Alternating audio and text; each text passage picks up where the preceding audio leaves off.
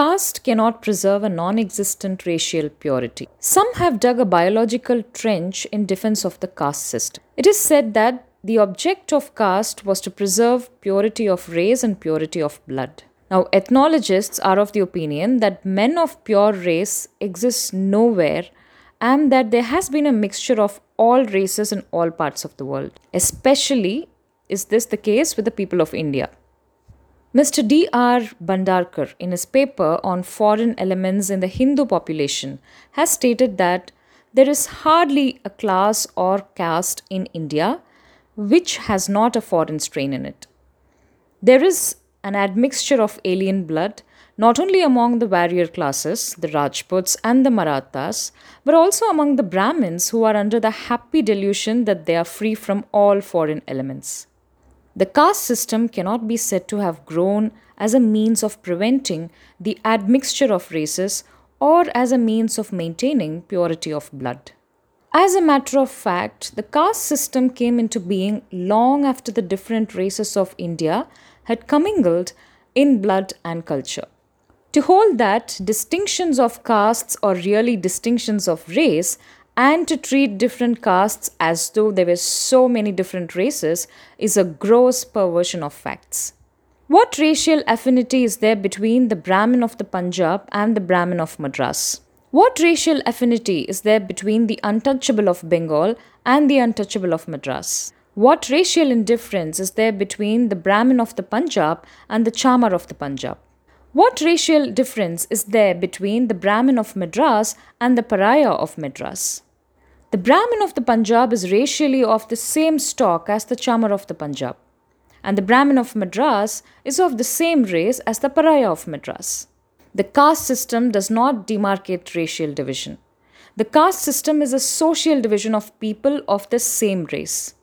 Assuming it, however, to be a case of racial divisions, one may ask what harm could there be if a mixture of races and of blood was permitted to take place in India by intermarriages between different castes? Men are no doubt divided from animals by so deep a distinction that science recognizes men and animals as two distinct species. But even scientists who believe in purity of races do not assert that the different races constitute different species of men.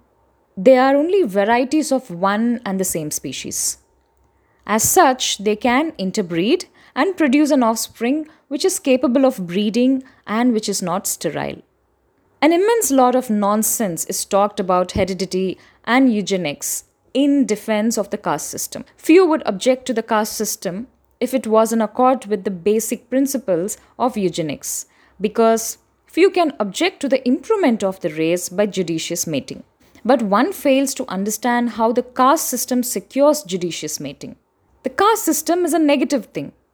It merely prohibits persons belonging to different castes from intermarrying. It is not a positive method of selecting which two among a given caste should marry.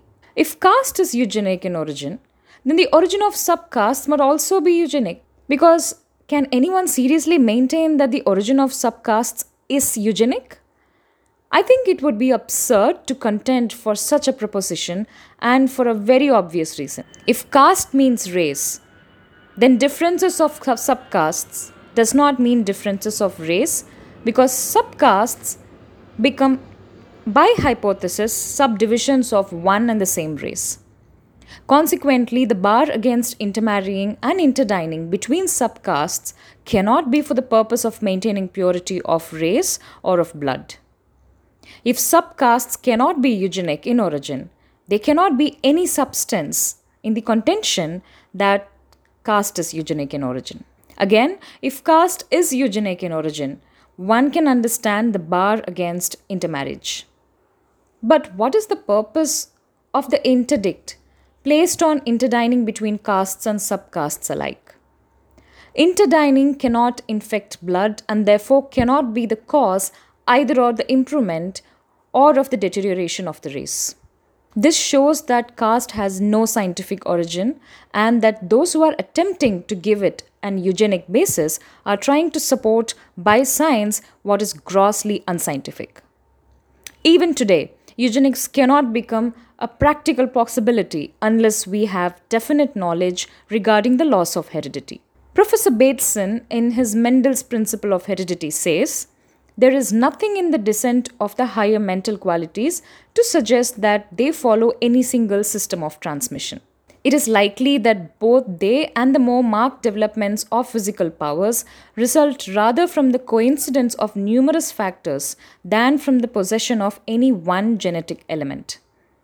To argue that the caste system was eugenic in its conception is to attribute to the forefathers of present day Hindus a knowledge of heredity which even the modern scientists do not possess.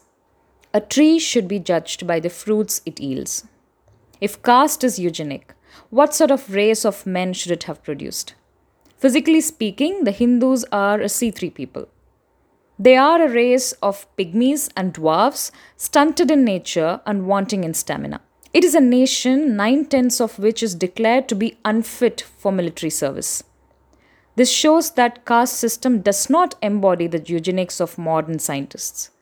It is a social system which embodies the arrogance and selfishness of a perverse section of Hindus who were superior enough in social status to set it in fashion and who had the authority to force it on their inferiors.